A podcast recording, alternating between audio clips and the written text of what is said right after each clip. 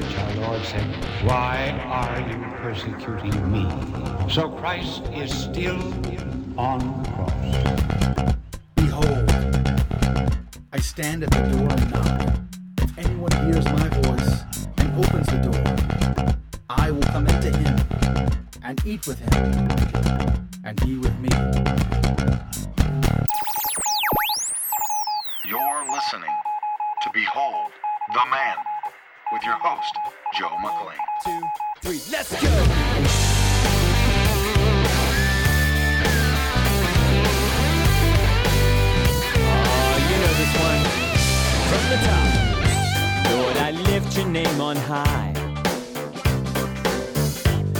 Lord, I love to sing your praises.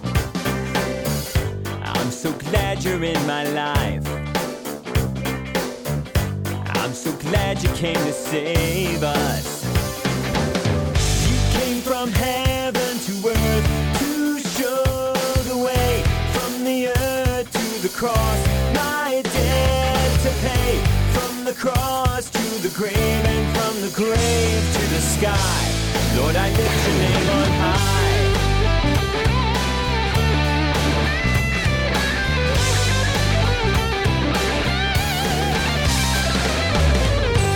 Lord, I lift your name on high. Lord, I love to sing your praises. I'm so glad you're in my life. I'm so glad you came to save us. From heaven to earth to show the way from the earth to the cross. My debt to pay from the cross to the grave and from the grave to the sky. Lord, I lift your name on high. Hola, buenos dias, ¿qué tal? Welcome back to Behold the Man. I'm your host, Joe McLean. It's great to be back with you again this week as we study again A Father Who Keeps His Promises, that book by Dr. Scott Hahn that gives us that 30,000 foot view of salvation history. We're going to be picking that up here in a minute. Well, that intro song was Lord, I Lift Your Name on High from the album Always What I Need by Michael James Mette. You can find the link to his stuff on my website at www.cathochack.com. Well, I'm getting pretty anxious and nervous because in a couple of weeks from now, I am hosting a uh, the Fullness of Truth Catholic Evangelization conference in Corpus Christi, Texas. We're featuring Dr. Scott Hahn, Dr. Michael Barber, Dr. John Bergsma, and Dr. Brant Pitre. It's called The Mystery Unveiled, a Catholic approach to the book of Revelation. It's going to be a phenomenal conference. We've got a full Spanish track, a, a middle school track, and a high school track, plus childcare, a movie night, praise and worship concert. We've got Eric Jennison concert, Mass with the Bishop, confession, adoration, and more. You don't want to miss this. If you're anywhere near Texas, you're going to want to come. Stop by fullnessoftruth.org for more information. Well, as I said, we're, we're picking up our study again. We were we left off in chapter 6 of A Father Who Keeps His Promises, where we talked about how Isaac met his wife, Rebecca. You know, and I thought that was a very interesting point that seemed to get passed by too quickly, too easily when we often talk about Isaac. And so I, I stopped and paused on that, where we're going to take off where, where we left off, where there at the end, where Isaac sees her husband standing in a field and he's meditating. So that's where that is where we begin this week. But before we do that, let's, as always, begin with a prayer. In the name of the Father and of the Son and of the Holy Spirit. Amen. All glory and honor and praise be to you, Almighty God. We come before you to study your holy word. We ask that your Holy Spirit come upon us and give us the grace we need to understand more deeply and more fully your revealed truth. We ask that you give us the grace to share this with the rest of our environments, our homes, our families, our communities, our workplaces, that we might share this great love that you have given and revealed to us all with all the world. We pray especially in this show for the repose of the soul of Ronald Poma, who died this past week. We pray for the lost and for the souls in purgatory. Eternal rest grant unto them, O Lord, and let perpetual light shine upon them. May they rest in peace. Amen. O Lord, who art ever merciful and bounteous with thy gifts, look down upon the suffering souls in purgatory. Remember not their offences and negligences, but be mindful of thy loving mercy, which is from all eternity. Cleanse them of their sins, and fulfill their ardent desires, that they may be made worthy to behold thee face to face in thy glory. May they soon be united with thee and hear those blessed words which will call them to their heavenly home. Come, blessed of my Father, take possession of the kingdom prepared for you from the foundation of the world. In the name of the Father, and of the Son, and of the Holy Spirit. Amen. All right.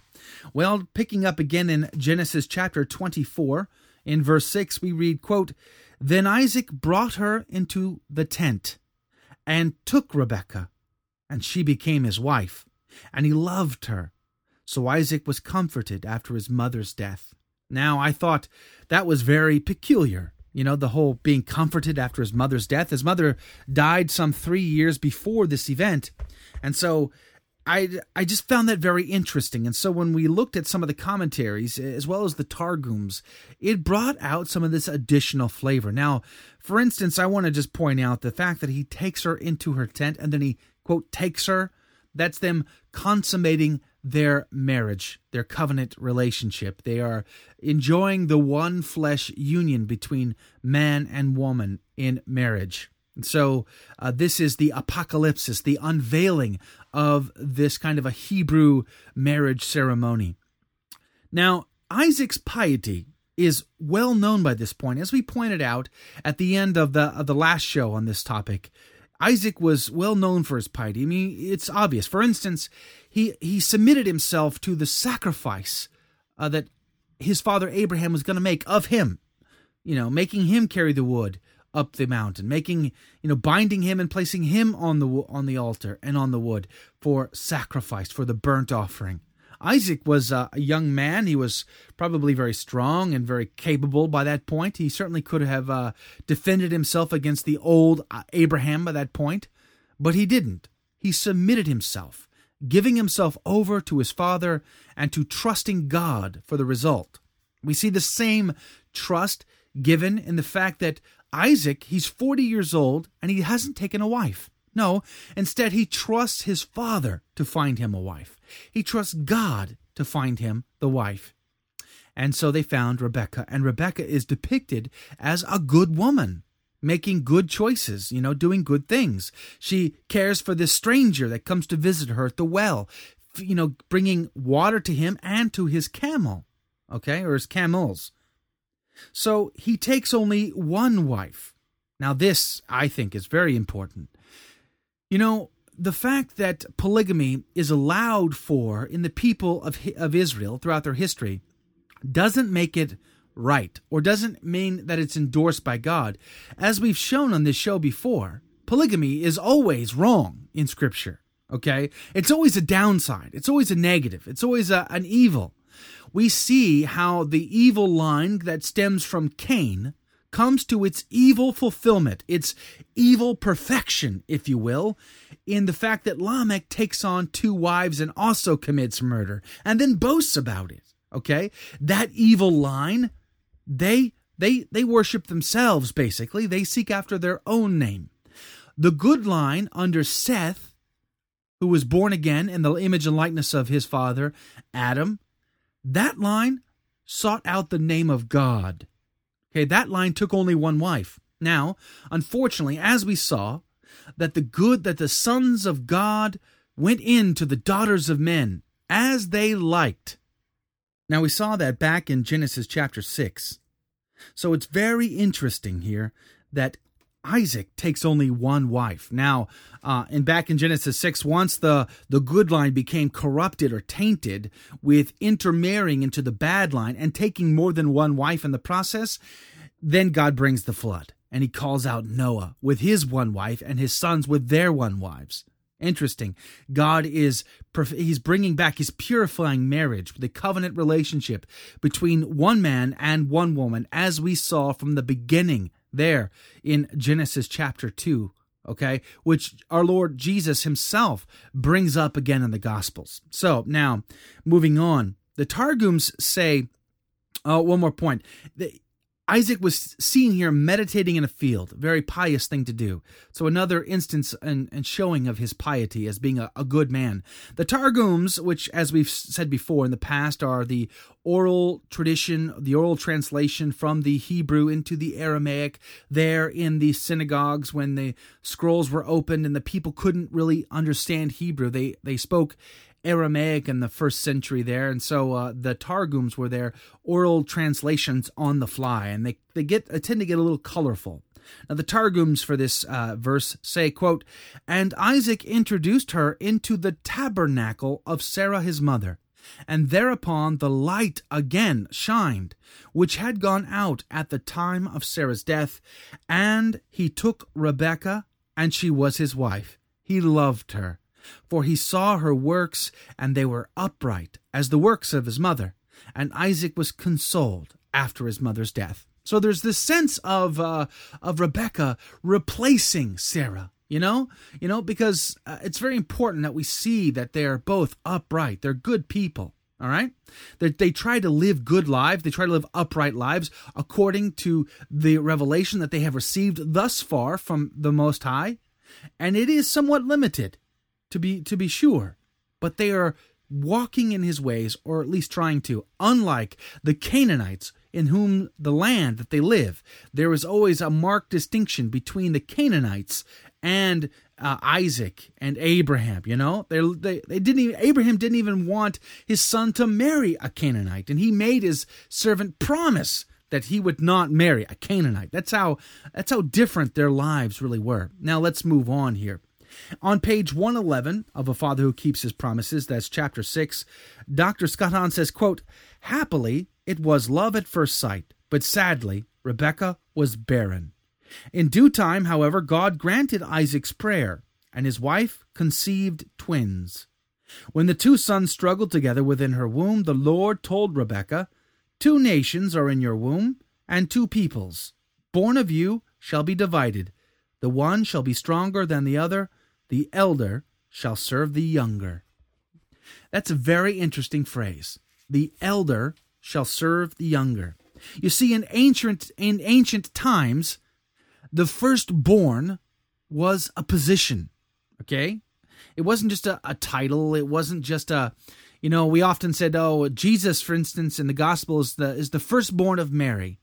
And so many modern people, especially Protestants, will read such phrases and they will interpret from that that that must mean that Jesus had other other other brothers, other sisters, that Mary had other children. No, no, no. The firstborn is not a reference to the uh, not the reference to any other children. The firstborn is a position in in the family okay? It brings certain responsibilities. It brings uh, a certain status. It brings a certain promise of what will come. The firstborn received the double portion blessing from his father okay? The firstborn was expected to be the one to carry the family forward to want to to be in charge of the house when the father was gone. And before the mount sinai the firstborn was also a priestly role okay so it's very interesting. Now, if we take up now in Genesis chapter 25, verses 21 through 23, we read, quote,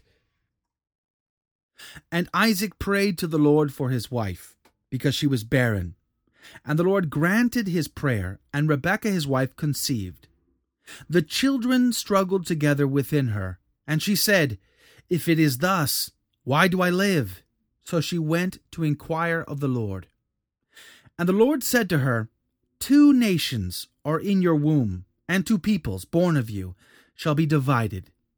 The one shall be stronger than the other, and the elder shall serve the younger.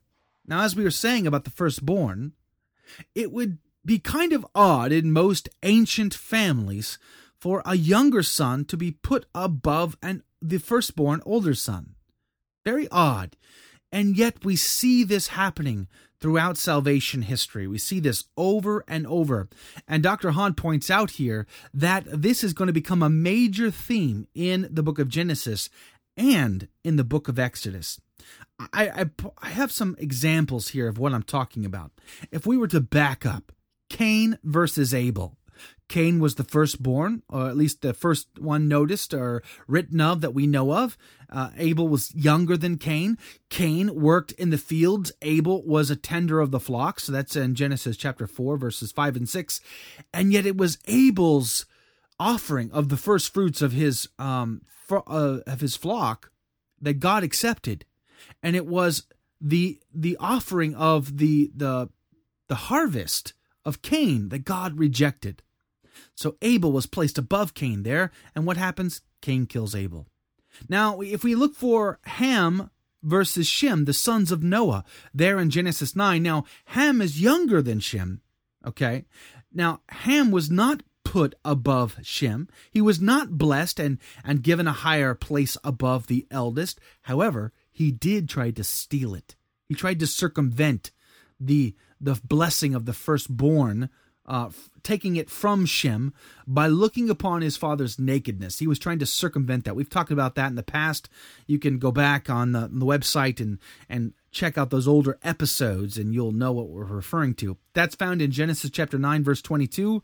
Uh, moving on, Ishmael versus Isaac. As we've read just recently, and we looked at just recently how uh, Ishmael was born of, of the slave, the concubine of, of Sarah.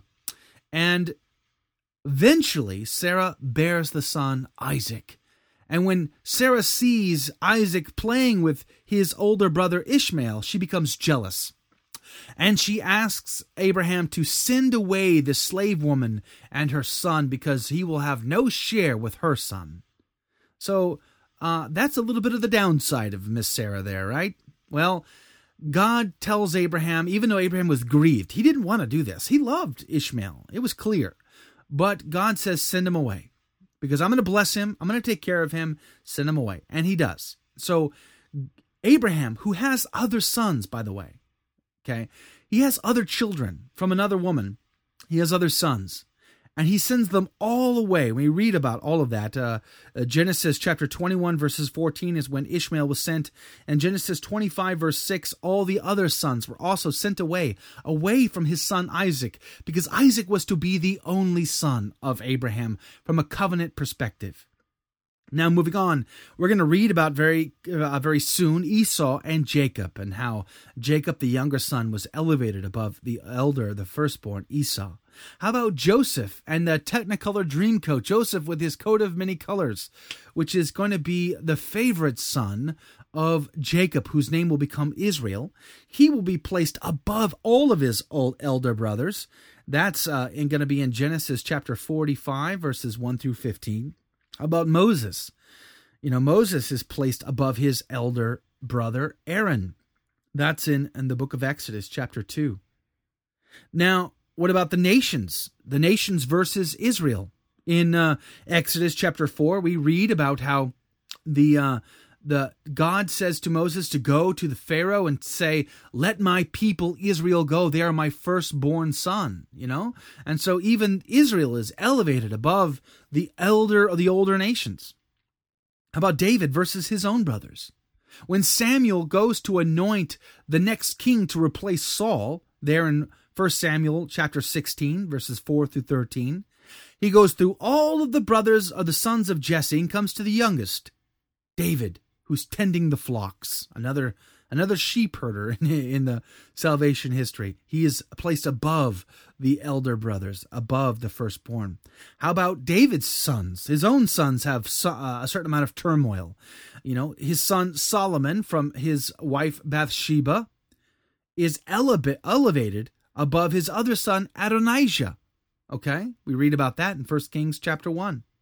The people of Israel, they too are the elder brother when compared to the new Israel, the new Kahal, the new Ecclesia, the church of the living God, the church of the firstborn, the church of the Lamb of God. That's us. The universal church, the church on the whole, the Catholic church, as St. Ignatius of Antioch says in 107 AD. They, the people of Israel, are placed subordinate to the people of, of the new church, Okay? We read about that from St. Paul in Romans chapter 11.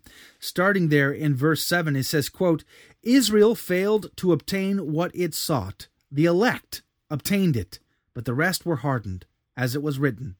God gave them a spirit of stupor, eyes that should not see, and ears that should not hear, down to this very day. And David says, Let their feast become a snare and a trap, a pitfall and a retribution for them. Let their eyes be darkened so that they cannot see, and bend their backs forever. So, St. Paul is alluding to this that the elder brother of the people of God, the Israelites, the, the ones who were consecrated or set apart, are now set underneath the new Israel, which is above. And this is for a reason and we will get to that in salvation history. But I just wanted to point out that we see this trend of the eldest serving the youngest, how it plays a very key and significant role in salvation history. We will get much deeper on some of those points in the coming weeks as we study and get into is get into Egypt and we look at Joseph and his brothers. We look at the people of Israel being brought out of the land of Egypt, led by the pillar of fire and the pillar of cloud, and by Moses and his staff, and Aaron his brother. So we'll get into all of that. But until then, we're going to keep focusing here on Jacob and Esau. Turning now to page 112 of A Father Who Keeps His Promises, Dr. Hahn says, quote, Once again, God would pass over the prideful firstborn son and continue his blessing through a worthier younger brother. In fact, this pattern runs as a major subplot throughout Genesis from the earlier chapters Cain and Abel, Ishmael and Isaac, to the later ones Jacob and Esau, Reuben and Joseph, Manasseh and Ephraim. This subplot will also emerge as one of the central themes in Exodus, where Israel is called to serve as the firstborn son in the family of nations, just as the firstborn son of Israel were redeemed by the Passover lamb's blood for priestly service in the twelve tribes. So you see, it's a very key point, and as I said, we're going to get deeper into that in the coming weeks. But I want you to keep it in the back of your mind. You need to start looking at scripture from these kinds of typological points because they they point you in directions that allow you to bring out more context, deeper meaning you know a fuller picture of of the story and the subplots and all of the twists and turns that's going on here in this salvation narrative. Now if we go back to the book of genesis chapter 25 looking at verse 24 it says quote when her days to be delivered were fulfilled behold there were twins in her womb. The first came forth red all his body like a hairy mantle so they called his name esau I just thought that was an interesting, you know, uh, image.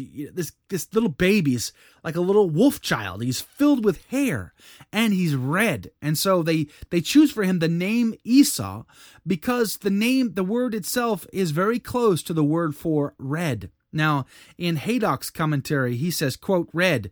Hence he was called Edom, as well as from the red pottage in verse 30 and he's hairy like a skin, on, what, on which account Rebekah afterwards clothed Jacob's hands and neck with the skins of the kids or the, the goats to make him resemble Esau. Furry robes were not unusual among the Jews. Some imagine that the name Seir was given to Esau on the account of his being hairy, but Esau, but Esau was the title which he was commonly known and it meant one made perfect because he came out into the world covered with hair like a man. You know, I was, when my children were being born, I always kind of wondered, are they going to come out? I've, I've heard stories of kids coming out full of hair, you know, with a head full of hair and like teeth and, the whole. I, no, not my kids. Okay. My kids are as bald as I am these days, it seems, you know, at least when they came out. So I looked for that and uh, and I didn't see it. So it would it has to be an interesting sight to see this baby come out just full of hair. And they were so astounded by it that they they named him after it. But we also see the naming of his brother, which was his twin, who came out only minutes later. We read about this in verse 26. Quote, Afterward, his brother came forth, and his hand had taken hold of Esau's heel. So his name was called Jacob. Isaac was 60 years old when she bore them. Now, Jacob comes after Esau. Esau's the firstborn, even if only by a few minutes. He's still the firstborn, still entitled to the position of the firstborn status. Jacob comes out grabbing the heel of his brother. This would be foreshadowing for what will come in the future, you know, in the coming years. And so because they saw this, they they named him Jacob, which basically means to to to supplant, to wrestle. And we will see both of these things. We're going to see how Jacob is will supplant Esau out of his birthright status. And we're going to see how Jacob wrestles with a stranger, you know, the strange figure in the night, in the coming weeks here. So, Jacob is a very interesting name. Not a name I think I would want to name any of my kids. You know, I'm not sure I want to name any of my kids Harry Red Thing or one who wrestles, one who supplants the the wrestler, the the supplanter. Uh, these are just good names, you know what I'm saying? But these are fortuitous names. They both will characterize their life, and we're going to see that. In verse 27 it says, quote, "When the boys grew up, Esau was a skillful hunter, a man of the field, while Jacob was a quiet man, dwelling in the tents." Isaac loved Esau because he ate of his game, but Rebekah loved Jacob. Now, don't forget, God already had predicted that it would be the younger who would be over the elder, and the elder would serve the younger. But even if that's the case, Isaac loves his son Esau because he's a man of the field, because he hunts, he works, he tills the ground, and he brings back this savory game that, that he just loves to eat up in the stew. But Rebecca, you know, loves her son Jacob. He's a quiet man. He he tends to hang around the tents. Now, some commentaries say that he he kept the flock. He was a, a sheep herder, you know, and so we see a night and day difference. But we also see a lot of typology going on here. If we were to compare Cain and Abel versus Esau and Jacob, I think we see some very cool parallels. Isaac is a type of Christ. He offered himself up to the sacrifice of his father Abraham, just like Jesus offered up himself to the sacrifice of his father God. Okay, well, Adam is a type of Christ, and and Christ is the last Adam. That also must mean that Isaac is a type of Adam, and Adam bore Cain and Abel. Cain was a, a roughneck worker of the field. He brought a, a offering to God, which God rejected. Abel, his son, was a tender uh, uh, of the flock. Okay, more gentle boy, he brought his first fruits of the sheep, and God accepted that offering, elevating the younger over the elder, right? Well, Isaac has two sons. Isaac's elder son, Esau, was a roughneck worker of the field, okay? And his youngest son, Jacob, was a tender boy, living in the tents. And as some commentaries say, as we said, he tends the flock. Well, the youngest gets elevated over the elder. Well, with Adam's son, Cain and Abel, Cain gets upset. Cain kills Abel. Well, with Isaac's son, Esau gets up gets upset when Jacob supplants his birthright, stealing his blessing as the firstborn. And so when Isaac dies, what does Esau do? He plots the murder of his younger brother. So we see some very significant parallels there. In verse 29 it says quote once the once when Jacob was boiling pottage Esau came in from the field and he was famished. And Esau said to Jacob, Let me eat some of that red pottage, for I am famished. Therefore his name was called Edom.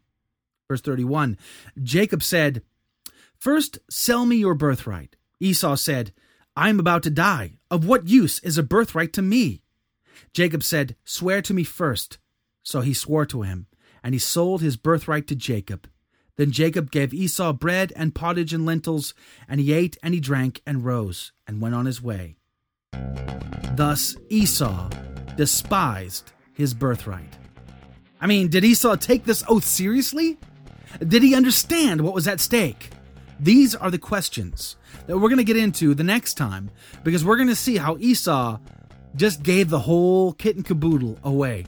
And Jacob thinking ahead, thinking of the future, would supplant, he would Jacob his brother.